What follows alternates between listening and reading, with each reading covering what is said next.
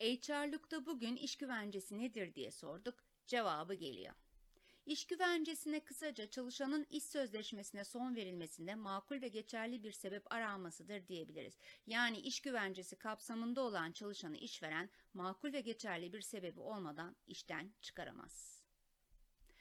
Ben iş güvencesinden faydalanabilir miyim diye soruyorsanız, 30 veya daha fazla işçi çalıştıran bir iş yerinde en az 6 aydır çalışıyorsanız ve belirsiz iş sözleşmesine sahipseniz iş güvencesinden faydalanırsınız.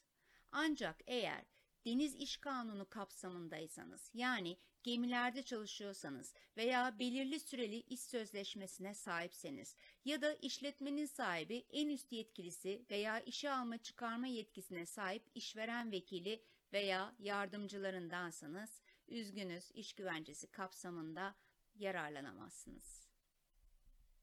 İş güvencesinin amacı işverenin haksız fesine karşı işçiyi kanunen koruyarak işçinin işinin sürekliliğini sağlamaktır.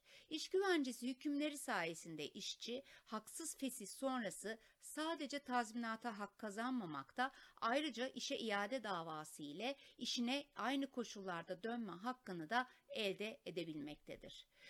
Bu konuda daha detaylı bilgiye 4857 e, sayılı İş Kanunu'nun 18. maddesini inceleyerek ulaşabilirsiniz. HR'lukta bugün iş güvencesi nedir bilin istedik. Bizi izlemeyi, dinlemeyi, paylaşmayı ve beğenmeyi unutmayın.